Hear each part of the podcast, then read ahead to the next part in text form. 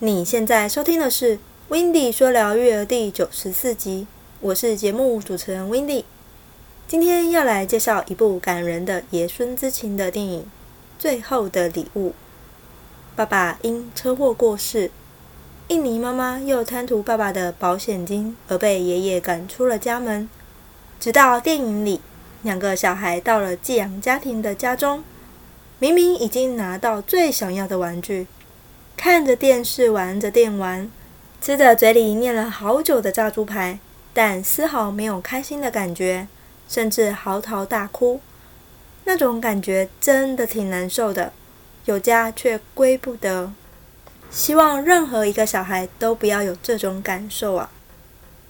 看了此电影后，让我们一起探讨以下几个地方：第一，妹妹每次放学几乎都是最后一个回家。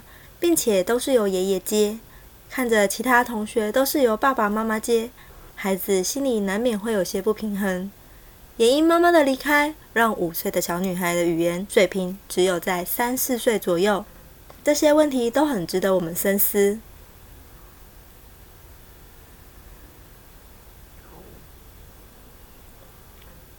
第二，当爷爷得知妈妈拿走保险金。其实是为了救远在印尼的女儿做手术，看到儿子的保险金救了非血缘的孙女一命，心中也无比安慰呀。救一位孩子，无论花再多钱都值得，你认为呢？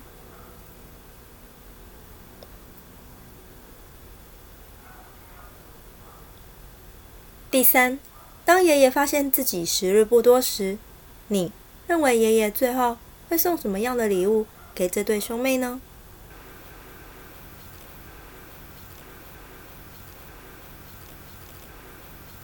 最后看完这部电影，要送一句话给你：亲人的爱无止境。如果你想听到更多关于育儿职场学、育儿访谈或育儿影剧的内容，欢迎你到 Apple Podcast 上给我五颗星，并留下你的心得。下一集我们要来听听 Mindy 分享育儿职场学。那我们下周日见喽，拜拜。